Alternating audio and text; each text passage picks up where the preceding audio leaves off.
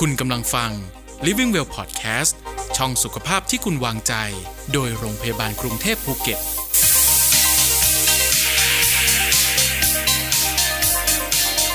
สวัสดีครับ Living Well ช่องสุขภาพที่คุณวางใจวันนี้นะครับ ผมอยู่กับ ปันปันครับ วันนี้ปันปันมาในธีมของหัวใจครับแหมจะมาปรึกษาคุณหมอเกี่ยวกับเรื่องหัวใจ ไม่ใช่เรื่องความรักอะไรแบบนี้นะฮะแต่ว่าเป็นเรื่องของโรคหัวใจ อาจารย์ชูศักดิ์ครับเป็นผู้อำนวยการศูนย์หัวใจของโรงพยาบาลกรุงเทพภูเก็ต ก่อนอื่นเลยครับ หัวข้อวันนี้ที่เราจะมาพูดคุยกันนะฮะก็คือ ใช้หัวใจเอาชนะโรคหัวใจและหลอดเลือดนะครับคำว่าโรคหัวใจและหลอดเลือดนะครับในความหมายที่แท้จริงคือ เป็นโรคหัวใจ แล้วก็หลอดเลือดที่ไปเลี้ยงสมองนะครับครับเพราะฉะนั้นเพราะว่าหลาย ๆ ครั้งของโรคทางสมอง เช่น คนพิมอัมพาตอัมพฤกษ์เนี่ย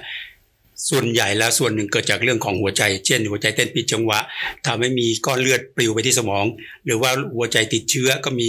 พวกเชื้อต่างๆเนี่ยขึ้นไปที่สมองได้เขาเลยรวมกันว่าเป็นโรคหลอดโรคโรคหัวใจและหลอดเลือดอ๋อก็คือเหมือนกับว่ามันเชื่อมโยงกันได้ เชื่อมโยงกันครับใช่ไหม ใช่ไหมครับ เพราะใช่ฉะนั้นครับเราต้องดูแล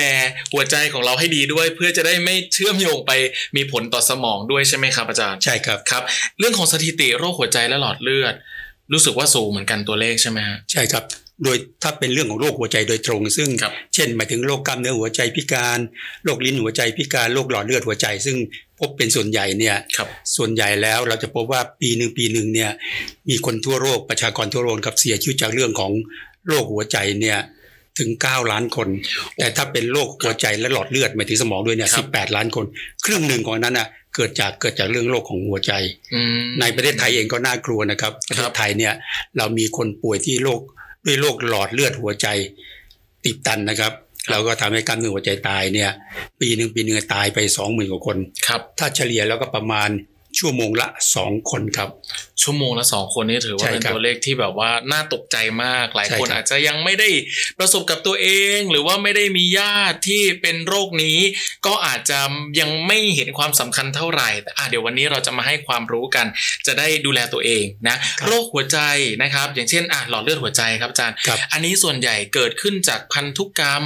หรือว่าเกิดขึ้นจากพฤติกรรมครับ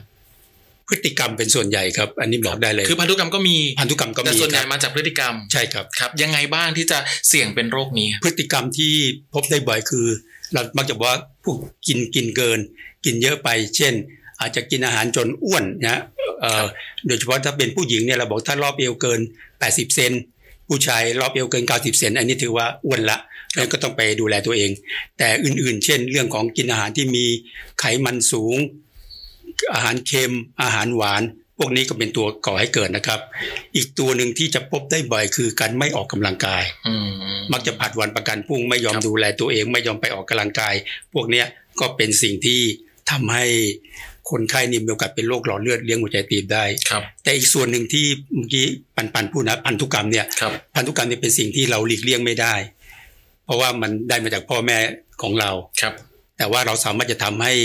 โรคหัวใจที่เกิดจากพฤติกรรมเนี่ยเกิดช้าลงหรือไม่เกิดได้เลย โดยการที่เรา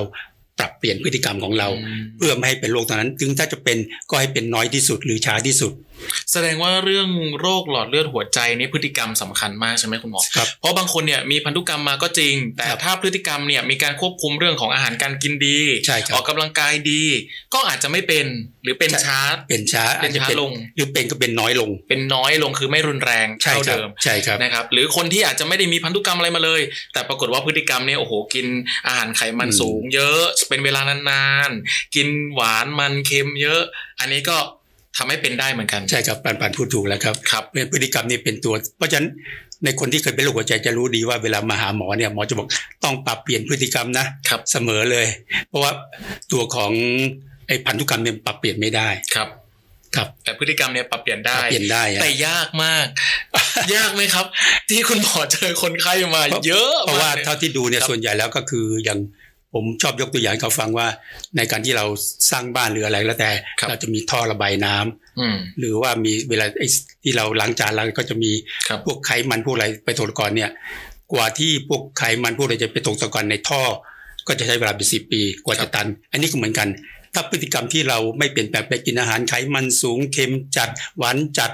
นะครับแล้วก็ไม่มีการออกกำลังกาย หรือบางคนหนักกว่านั้นสูบบุหรี่อีกด้วยอืมมันก็จะยิ่งทำให้ท่อเนี่ยมันติดตันคือมันเป็นตัวเร่งไปใช่ใช่ไหมตัวเร่งทำให้ท่อเนี่ยมันติดตันได้ง่ายครับมันเป็นผลของกรรมที่เราทำมาเมื่อสิบกว่าปีที่แล้ว เราทำมาเรื่อยๆ แต่ด้วยรับความที่ใช้เวลาอย่างที่คุณหมอบอก คือมันสะสมไปเรื่อยๆ ใช้เวลาคือบางคนอาจจะห้าปีสิบปียี่สิบปีใช่ไหมครับครับคือมันไม่ได้เห็นผลใกล้อ่าๆบางคนก็เลยไม่ได้ระวังนึกออกไหมใช่คครัรับบคุณหมอใช่ใช่คือแบบไม่ได้เราเรากินมาแบบนี้แค่สามปีบางทียังไม่ได้เป็นเราก็เลยยังกินแบบนี้ติดจนเป็นนิสัยว่าชอบกินไขมันเยอะเกินไปเอ่อหวานไปเค็มไป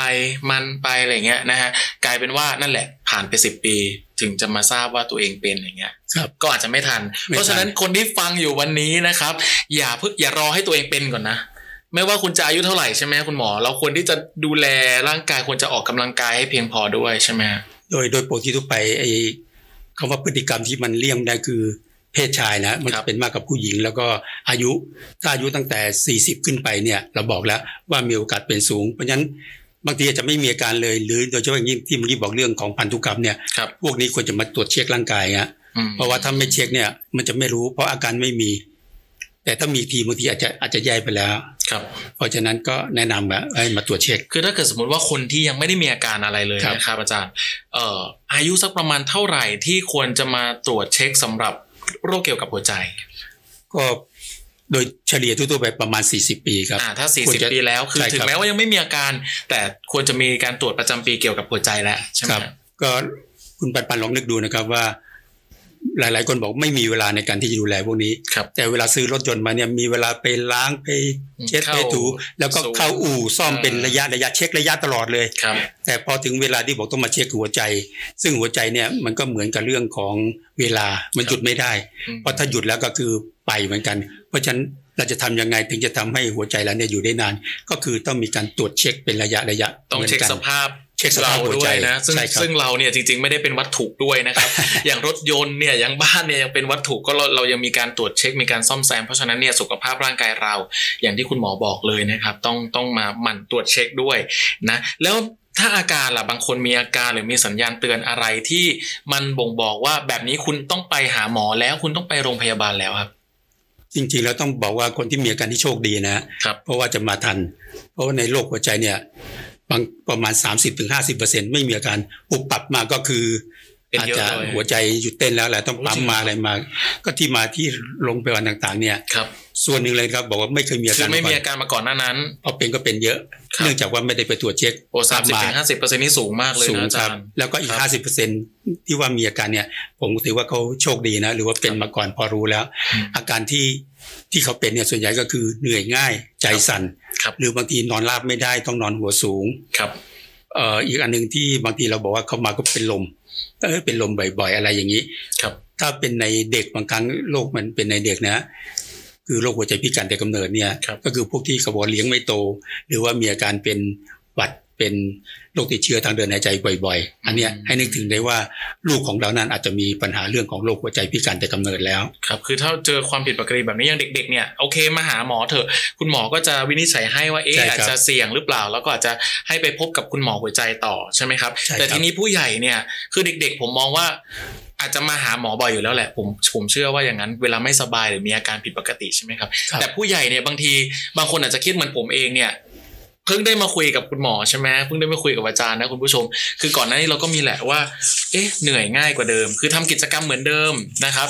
เอ่อเหนื่อยง่ายกว่าเดิม หัวใจเต้นแรงก็มีนะครับ ใจสั่นก็มี แต่เราก็เราก็ไม่ได้เคยคิดว่าจะต้องมาปรึกษาคุณหมอเลย เพราะเราคิดว่าอ๋อคงจะอายุเยอะขึ้น ก็อาจจะไม่เท่าเดิม แต่จริง ๆ แล้วมันมันมันอาจจะเกี่ยวหรือไม่เกี่ยวก็ได้ใช่ไหมอาจารย์ใช่ครับครับ คือ ใจสั่นเหนื่อยง่ายเนี่ย คือเกี่ยวหรือไม่เกี่ยวก็ได้ แต่เพื่อความปลอดภัยจริงควรๆจะถ้ามาเป็นเช็คบ่อยเนี่ยควรจะมาเจอคุณหมอใช่ไหมเพราะว่าถ้าเป็นจากหัวใจมันก็ถือว่าเป็นเรื่องที่รุนแรงครับแต่ถ้าเกิดจากการที่พักผ่อนไม่พอเมื่อคืนไปแฮงเอาท์มาอืมไปดื่มเหล้าสูบบุหรี่กินกาแฟอะ ไรอย่างเงี้ยหรือแม้ทั้งเรื่องของอาจจะน้ำตาลต่ำเพราะกินอะไรไม่ค่อยได้ครับอย่างเงี้ยมาตรวจเช็คแล้วก็จะได้รู้ว่าโอ้เป็นอย่างนี้อืมจะได้หลีกเลี่ยงพฤติกรรมอันนั้นได้ด้วยครับก็เป็นการป้องกันโรคหัวใจไปในตัว ครับผม ทีนี้เวลาถ้าเกิดสมมติว่ามีอาการผิดปกติอย่างที่คุณหมอบอกนะอย่างที่อาจารย์บอกก็คือเอ่อเหนื่อยง่ายนะครับ ใจสั่นมีอะไรอีกไหมฮะเหนื่อยง่ายใจสั่นนอนราบไม่ได้ต้องนอนหัวสูง เวลานอนราบครับมันจะมีอาการเป็นยังไงอะครับ หอบเหนื่อยครัอ๋บอมันจริงเหรอครับเพราะว่าเลือดมันกลับมาหัวใจเยอะหัวใจบีบตัวไม่ทัน คือบางคนพอนอนราบ แล้วรู้สึกเอ๊ะหอบเหนื่อย ซึ่งจริใช่งๆแค่นอนเนี่ยมันไม่น่าจะหอบเหนื่อยถูกไหมฮะใช่ครับอันนี้ผิดปกติแล้วผิดปกติครับครับผมแล้วมีอะไรอีกครับเอ่อขาบวมขาบวมแขนบวมครับหรือบางครั้งก็มีเล็บมือเล็บเท้าเขียวละอืมแสดงว่าเลือดไปที่ปอดไม่พอเพียงครับทำให้ออกซิเจนไม่พอ อันเนี้ยเป็นตัวหนึ่งที่จะทำให้คนไข้ควรจะรีบมาครับคือถ้ามีอาการเหล่านี้ต้องมาโรงพยาบาลนะครับ แล้วก็ ให้ดีก็คือควรเป็นโรงพยาบาลที่มีแพทย์หัวใจมีศูนย์หัวใจครับถูกต้องนะคครัรับบทีนี้อย่างถ้าถ้ามาโรงพยาบาลเนี่ยคุณหมอจะตรวจวิธีไหนบ้างครับ ตรวจคือส่วนใหญ่แล้วก่อนจะตรวจเนี่ยเราก็ต้องเช็คประวัติตรวจร่างกายก่อนนะครับ ว่าครับเออเราคิดถึงโรคไหนเยอะ เช่นประวัติของการถ้าในโรคติดเชื้อของลิ้นหัวใจเนี่ยต้องซักประวัติเราเอ๊ะมีฟันผุหูเป็นน้ำหนวกไหมหรือว่าที่ที่สำคัญคือไปใช้ยาฉีด พวกยา ฉีดที่ยาสารเสพติดเข้าร่างกายโดยที่ไม่จำเป็นพวกนั้นครับครับ อันนั้นก็อาจจะเป็นครับสาเหตุหนึ่งของแล้วก็อาจจะประวัติว่ามีเป็นยังไงถึงได้มาพบแพทย์เช่นเหนื่อยง่ายใจสั่นครับนอนหลับไม่ได้ก็แสดงว่าหัวใจเริ่มล้มเหลวครับแล้วก็คนในครอบครัวเป็นมีไหมอย่างเงี้ยอืมก็คืคืออถ้าจะมีการพูดคุยก่อนใช่ครับสอบประวัติกันก่อน พอมีแล้วเราก็จะมุ่งเน้นไปที่ว่าตรวจร่างกายนะครับครับ ก็ตรวจร่างกายเนี่ยก็จะตั้งแต่พบว่ามีเสียงหัวใจเต้นผิดจังหวะครับมีเสียงหัวใจฟู่ฟู่ๆดังขึ้น หรืออมบางครั้งก็อาจจะไม่พบอะไรเลยครับแล้วก็ถ้าเช็คความดันออกความดันสูง แสดงว่าหัวใจอาจจะล้มเหลวจากการที่มีความดันสูงครับอันนี้ก็เป็นตัวหนึ่งที่ช่วยบ่งบอกเรา จากนั้นเราก็จะนำไปกันเอ่อถ้าเราสงสัยมากเราต้องตรวจตรวจวิเคราะห์ครับก็ต้องมีการเจาะเลือดพื้นฐานก่อน เช่นดูระดับน้ำตาลมันต่ำไปไหมที่ว่าเมื่อกี้ครับไขมันสูง หรือว่าเอ่ออาหารเนี่ยเค็มเกินไปในโซเดียมมันจะเสริมเพิ่มเพิ่มขึ้นมาใช่ไหมเราจะเห็นโซเดียมนี่บางที ก็คือผงชูรสอย่างเงี้ยครับซึ่งบางทีมันไม่เค็ม มันกินแล้วมันนัวก็จะกินไปเรื่อยๆโดยอืมบางคนที่ผก็มลืมก็ได้ยินกินส้มกินตำนี่เพลินใส่ไปเลยทั้งใช่ไหมช้อนทั้งอะไรเนี่ยครับพวกนี้ก็เพลินครับมันก็ปรากฏว่าพอมาเช็คทีโอ้โหพวกเกลือเกลือที่มันไม่เค็มมันโซเดียมเนี่ยบางทีครับที่จากในผงชูรสเนี่ยก็ทำให้มีอาการของความดันสูงขึ้นมาได้ แล้วจากนั้นเราก็ไปตรวจ ปอดนะเอ็กซเรย์ปอดครับแล้วก็ตรวจคลื่นไฟฟ้าหัวใจครับแล้วก็ตรวจคลื่นความ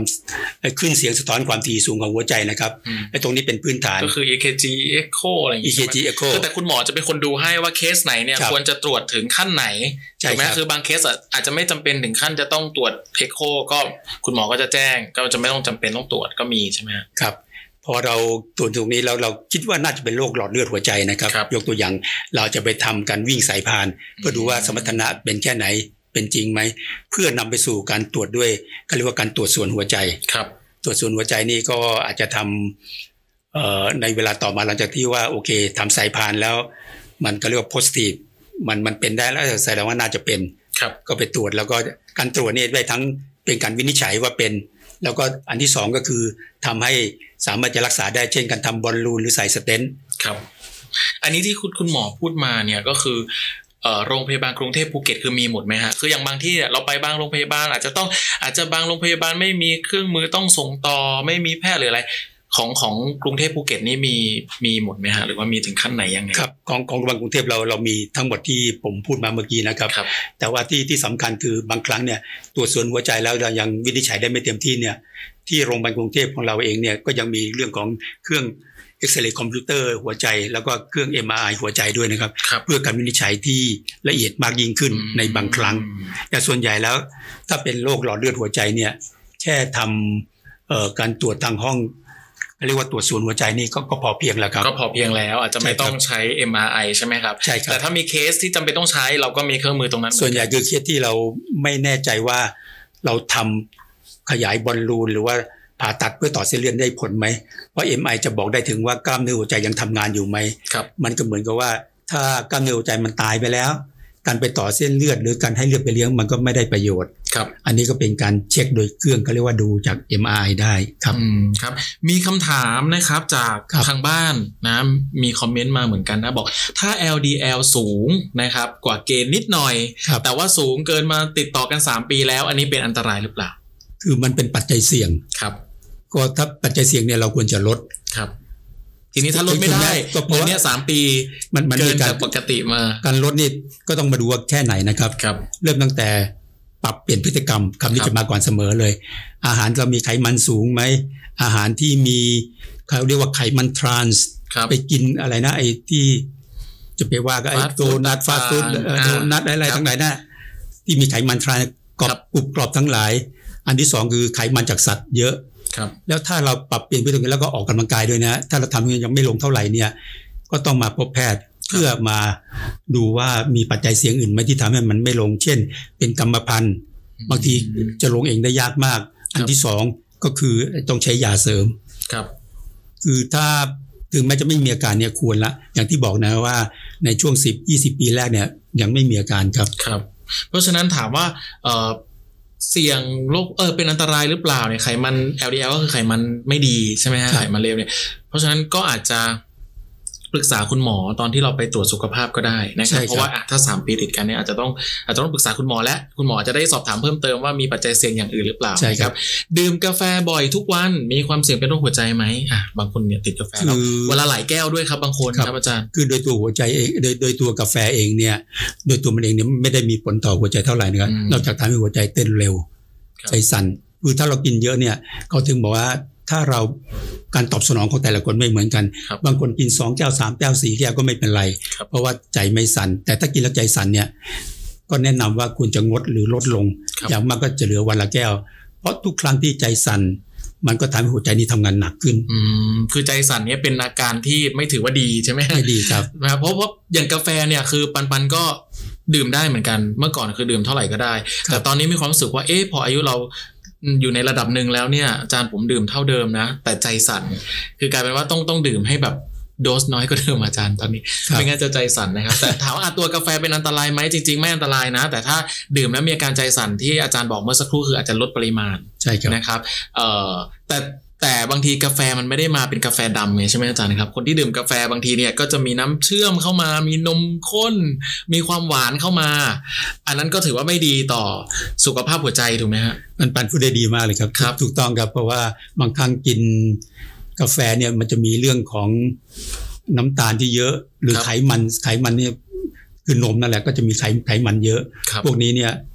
ก็จะเป็นตัวเร่งทำให้เกิดโรคหัวใจขึ้นมาได้ครับ ก็ถ้าจะกินกาแฟ ถ้าจะดีก็คือกินแบบเปล่าดำๆครับเนาะไม่มีเอสเปรสโซ่อย่างนั้นนะครับนาอ่าน่าจะ อันนั้นถือว่าได้ประโยชน์จากกาแฟเต็มที่ใช่ครับนะครับ อาจจะสดชื่นขึ้นครับ โดยที่ไม่ได้เพิ่มไขมัน ไม่ได้เพิ่มเบาหวานให้กับตัวเองอืมเพราะฉะนั้นถ้าติดหวานคืออาจจะ ค่อยๆลดก่อนอะจากที่หวานปกติที่ดื่มก็เป็นหวานน้อยนะครับใช่ครับจนหวานนิดเดียวนะครับครับ จนไม่หวานเลยนี่อันนี้จะดีมากนะครับสำหรับคนที่ชอบดื่มกาแฟนะครับออกกำลังกายสม่ำเสมอช่วยเพิ่มไขมัน HDL หรือว่าไขมันดี แล้วก็ลดไขมัน LDL หรือว่าไขมันไม่ดีหรือเปล่าอะสำหรับคนออกได้กำคลัรับงกายถ้าถ้าถ้าถ้าเป็นการออกกำลังกายนะครับครับ ก็ได้ในระดับหนึ่งอืมแต่ตัวอาหารตัวที่กินเข้าไปเนี่ย เป็นเรื่องหลักใหญ่ครับ แล้วหลาย ๆ คนก็สังเกตเห็นนะว่าเอา โอเค วันนี้กินไปเยอะ เดี๋ยวจะไปเบิร์นเอาท์ออกครับแต่รอไปรอมาก็ไม่ได้เบิร์นสักครั้งหนึ่งอืมเป็นถ้าออกกำลังกายสม่ำเสมอจริง ๆ ช่วยได้แน่นอนครับครับแต่ว่าปากทางเข้าเนี่ยสำคัญที่สุดสำคัญสำคัญกว่าการไปเบิร์นออกครับเพราะฉะนั้นมันต้องไปคู่กันไปคู่กัน แต่ครับถ้าเลือกอันไหนที่ว่าสำคัญกว่าเนี่ยการการดูแลเรื่องการรับประทานเนี่ยใช่ครับพฤติกรรมการรับประทานเนี่ยอันนี้สำคัญกว่าการออกกำลังกายนะใช่ฮะครับแต่ก็ต้องออกกำลังกายด้วยนะ จะได้ใช่แบครับบว่าคู่กันไปนะครับพฤติกรรมเรื่องการกินเนี่ยผมถือว่าสสำคัญที่สุดสำคัญในมากเรื่องของการทำให้เกิดไขมัน แล้วก็ทั้ปงหรับลายกันยากมากเลยใช่เรื่องครับเรื่องเรื่องการรับประทานเนี่ยเรื่องการกินนี่คือปรับยากจริง ๆนะครับอะท่านต่อไปนะครับ ถามว่าถ้าเป็นโรคหลอดเลือดหัวใจที่เกิดจากพฤติกรรมการกินนะครับ มีการปรับเปลี่ยนการกินให้ดีขึ้น จะมีโอกาสหายเลยไหมอ่าโรคนี้คือหายขาดหรือเปล่า หรือว่าจะต้องถ้าเป็นแล้วเป็นไปตลอด ต้องต้องคิดว่าโรคหัวใจที่เป็นนี่มากน้อยแค่ไหนนะครับครับ คือถ้ามันเป็นก็เหมือนตะกันนะ ถ้ามันไปเกาะเยอะแล้วเนี่ย จะให้มันหายไปเลยมันไม่หายครับครับ การที่เราปรับเปลี่ยนพฤติกรรมเนี่ย เพื่อทำให้มันเป็นช้าลงหรือมันคงที่ครับถ้าคงที่ได้เนี่ยถือว่าสุดยอดละ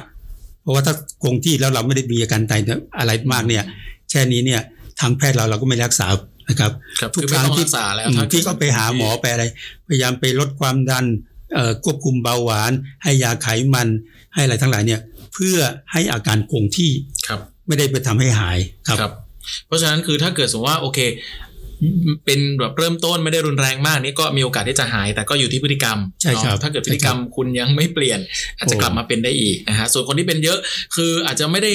หายขาด แต่มันก็สามารถประคองให้แบบคงที่ไปคงที่ไม่ใช่ไม่ได้ครับมีอาการแบบว่าผิดปกติครับนะครับผมครับถ้าทำงานเป็นกะนะฮะ ทำให้นอนไม่เป็นเวลาอะบางคนแบบว่าเข้ากะดึกบ้างกะเช้าบ้างนะครับ ออกกำลังกายน้อย อันนี้เสี่ยงเป็นโรคหัวใจไหมอะนอนไม่เป็นเวลาออกกำลังกายน้อยอันที่หนึ่งคือเรื่องนอนไม่เป็นเวลาเนี่ยการนอนไม่เป็นเวลาจริง ๆ แล้ว โดยทางเราเราถือว่าโดยธรรมชาติมันจะมีช่วงเวลานอนกับไม่นอนนะครับเขามีการทำวิจัยออกมานะว่า คนที่ทำงานเป็นกะเป็นอะไรเนี่ย อาจจะมีโอกาสเสี่ยงต่อการที่จะเป็นโรคหัวใจหรือเป็นอะไรเนี่ยได้มากกว่าเพ ราะส่วนใหญ่คือมันไม่เป็นไปตามธรรมชาติครับอาชีพแพทย์พยาบาล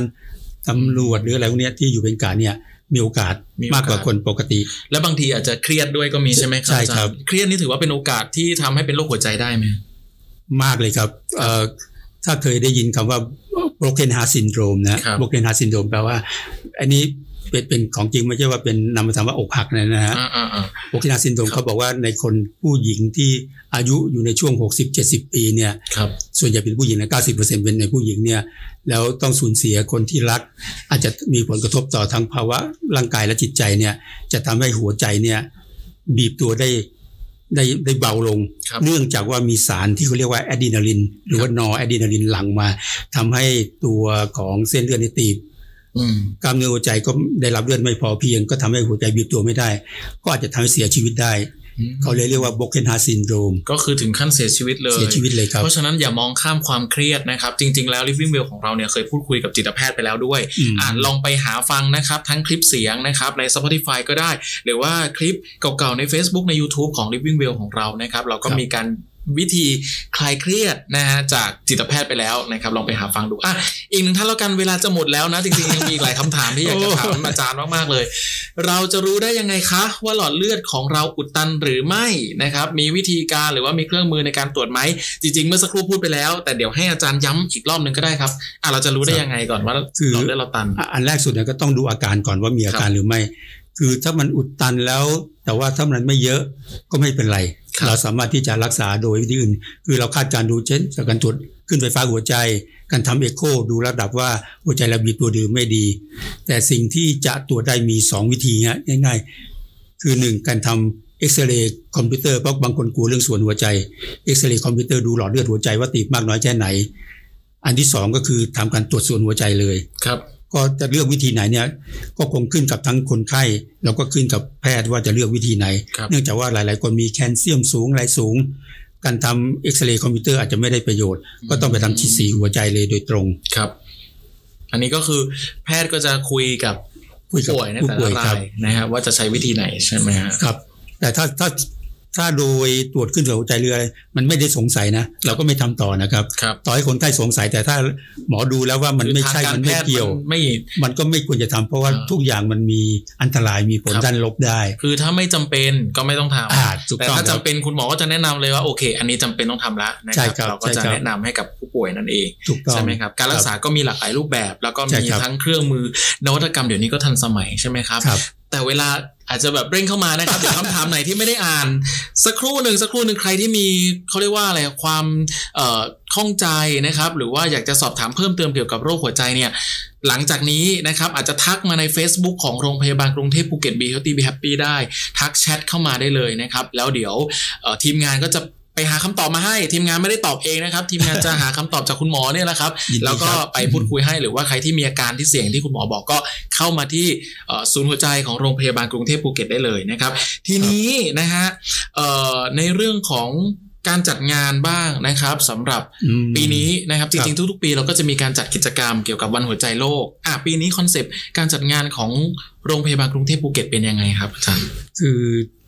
เนื่องจากว่าปีนี้เนี่ยเป็นปีที่มีโควิด -19 ระบาด โดยที่ไม่มีใครคาดคิดนะครับมันระบาดไปไปทั่วโลก เพราะฉะนั้นประชากรทั่วโลกเลยก็จะมีปัญหาทางด้านสุขภาพ โดยเฉพาะคนไข้โรคหัวใจเองเนี่ยก็จะรู้ซึ่งผมว่าทุกคนรู้ดีว่าคนไข้ที่เป็นโรคหัวใจแล้วถ้าเกิดเป็นโควิดด้วยเนี่ยจะเสียชีวิต ได้มากกว่าคนไข้ที่ปกตินะครับเหมือนคนปกติเนี่ยก็จะเสียชีวิตน้อย คือมีโอกาสเสียชีวิตอย่างสูงเช่นกในว่าอเมริกาเนี่ยคปกติใช่ไหมจะในคนสูงอายุ แล้วก็ในคนไข้ที่เป็นโรคหัวใจค่อนข้างเยอะเลยอืมที่เสียชีวิตจากโควิดนะครับครับ เพราะฉะนั้นองค์การอนามัยโลกก็เลยบอกว่าไม่ใช่องค์การอนามัยโลกสมาพันธ์โรคหัวใจของโลกนะฮะครับก็เลยตั้งคำขวัญปีนี้ว่า เอ่อหัวอ่าใช้หัวใจเพื่อเอาชนะโรคหัวใจและหลอดเลือดอืมคำว่าใช้หัวใจเนี่ยก็คือใช้ใช้ทุกอย่างนะครับที่เป็นในของตัวเราเอง เช่น ใช้สมองก่อนนะสมองที่จะไต่ตรองดูว่าสิ่งต่างๆ ที่มีในโลกนี้เนี่ยอันไหนเป็นองค์ความรู้ที่เราจะทำให้ตัวเราเองเนี่ยสามารถที่จะหลีกเลี่ยงจากการเป็นโรคหัวใจได้ ถ้าเรารู้แล้วเนี่ยเราก็ควรจะต้องเผยแพร่ต่อให้คนข้างๆ เราต่อสังคมนะครับรบหรือแม้ตั้งถ้าเกิดตัวเราเองเป็นนายจ้างเนี่ยก็ควรจะต้อง ให้องค์ความรู้นี้เนี่ยไปถึงลูกจ้างเราด้วย เช่นว่าจะต้องมีอาหารที่ไขมันต่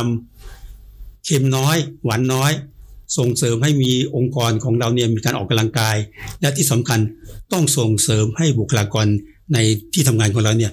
มีการตรวจเช็คร่างกาย เหมือนตรวจตรวจเช็ครถนะเป็นระยะระยะตลอดเลยครับครับผมถ้าเราเป็นผู้บริหารประเทศเลยนะ เอาถึงระดับประเทศเลยเนี่ยก็ควรจะต้องมีการส่งเสริมตรงนี้ เช่น มีเรื่องของภาษีความหวาน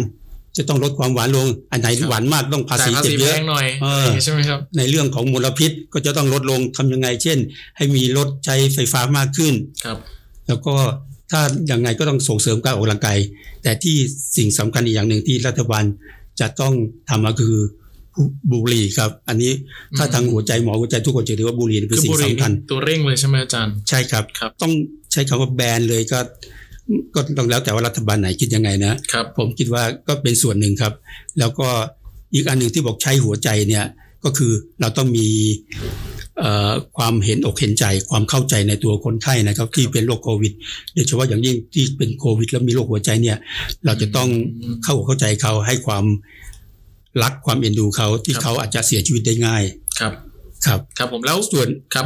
เชิญครับกิจกรรมแล้วครับ กิจกรรมกิจกรรมนี้เพราะฉะนั้นในปีนี้เนื่องจากว่า โควิด -19 มันทำให้มาตรการต่างๆเนี่ยการจะรวมกลุ่มเนี่ยเป็นไปเป็นไปได้ยากนะฮะก็ใช้วิธีของจัดกิจกรรมภายในทำตามมาตรการเลยครับว่าเราจะมีโซเชียลดิสแทนซิ่งโดยการที่จัดเฉพาะกิจกรรมภายในนะฮะอะแล้วก็สุดท้ายนี้นะครับอยากให้อาจารย์นะครับฝากถึงคนที่อาจจะเเป็นโรคหัวใจอยู่นะครับ หรือว่าไม่เป็นก็ตามนะครับในการดูแลตัวเองหน่อยครับ ไม่ให้ตัวเองเนี่ยเป็นโรคหัวใจหรือว่าโรคหลอดเลือดหัวใจครับ แน่นอนครับคนที่เป็นโรคหัวใจอยู่แล้วเนี่ย อันแรกสุดก็คือต้องลดความเสี่ยงนะฮะลดลดความเสี่ยงต่อการที่จะทำให้โรคหัวใจเป็นมากขึ้น ในคนที่ไม่เป็นโรคหัวใจ ก็ลดความเสี่ยงที่จะทำให้ตัวเองเกิดโรคหัวใจนะครับ คนที่เป็นแล้วเนี่ยบอกแล้วว่าโรคหัวใจถ้าเป็นแล้วเนี่ยโอกาสจะหายขาดเนี่ยยากนะครับ แต่ทำให้มันคงที่ทำให้ใช้ชีวิตได้ตามปกติได้ปกติคือ ต้องมาพบแพทย์เป็นประจำนะเพื่อตรวจเช็คว่าเราควบคุมเบาหวานได้ดีไหมความดันดีไหมไขมันสูงเราควบคุมดีไหม ที่สำคัญเรากินยาเป็นประจำไหมเพราะหมอจะต้องตรวจเช็ค หรือว่าเราสามารถลดยาได้เพิ่มยา อันนี้คือต้องมาพบเป็นประจำแล้วก็สองที่สำคัญอย่างหนึ่งนะครับ เรากลับไปเนี่ยออกกำลังกายไหมมีการเอ่อที่ที่เราใช้ใช้ใช้คำว่าเวลากลับไปบ้านเนี่ยบางทีพฤติกรรมเนี่ยมันเปลี่ยนไป เวลามาโรงพยาบาลเนี่ยดูเหมือนดี อันนี้เป็นเป็นสิ่งสำคัญนะเพราะจึงต้องมีการตรวจเช็คตลอดครับครับ อะอันนี้ก็ฝากไว้ด้วยนะครับสำหรับคุณผู้ชมที่ชมอยู่นะครับ รักษาสุขภาพกันด้วยนะครับ แล้วก็ใครที่อยากจะมาปรึกษามาเจอคุณหมอนะครับ มีอาการอย่างที่คุณหมอบอก อย่างที่อาจารย์บอกนะครับ มาที่ศูนย์หัวใจชั้น 2 โรงพยาบาลกรุงเทพภูเก็ตได้เลยเปิดบริการทุกวันครับนะไม่เว้นวันหยุดเสาร์อาทิตย์วันหยุดนักขัตฤกษ์เราเปิดบริการทุกวันเลยนะครับ ตั้งแต่8โมงเช้าถึง5โมงเย็นนะครับแล้วก็บอกนะครับว่าเรามีแพทย์ทางด้านโรคหัวใจครบวงจรนะครับ ไม่ว่าจะเป็น หมอตั้งแต่อายุรศาสตร์ที่ตรวจทั่วไป หรือว่าแพทย์เฉพาะทางทางด้านการตรวจสูญหัวใจ แพทย์เฉพาะทางทางด้านการจี้ไฟฟ้าหัวใจที่หัวใจเต้นผิดจังหวะรวมถึงถ้ามีความจำเป็นต้องผ่าตัดเราก็มีความพร้อมที่จะผ่าตัดให้สามารถผ่าตัดที่นี่ได้เลยนะครับไม่ต้องส่งต่อ อันนี้ก็คือ มีแพทย์หลายด้านนะเฉพาะเรื่องหัวใจนะครับ คือคนบางคนอาจจะไม่ทราบจริงๆ ไม่ใช่ว่าหมอหัวใจก็จะได้หมดจริงๆ มีหลายหลายหลายท่านเลยนะครับ ด้านต่างๆ ของหัวใจนั่นเองนะครับอะอย่าลืมแล้วกันหรือว่าสอบถามเพิ่มเติมก็ 1719 ต่อศูนย์หัวใจได้เลยนะครับแล้วก็สามารถติดตามชมคลิปย้อนหลังกันได้นะครับ ไม่ว่าทาง Facebook ของโรงพยาบาลทาง YouTube นะครับ Spotify ที่ Living Well Podcast นะครับหรือว่าเว็บไซต์ Phuket Hospital com นั่นเองวันนี้เราสองคนลาไปก่อนขอบคุณอาจารย์ชูศักดิ์ด้วยครับสวัสดีครับ สวัสดีครับสวัสดีครับ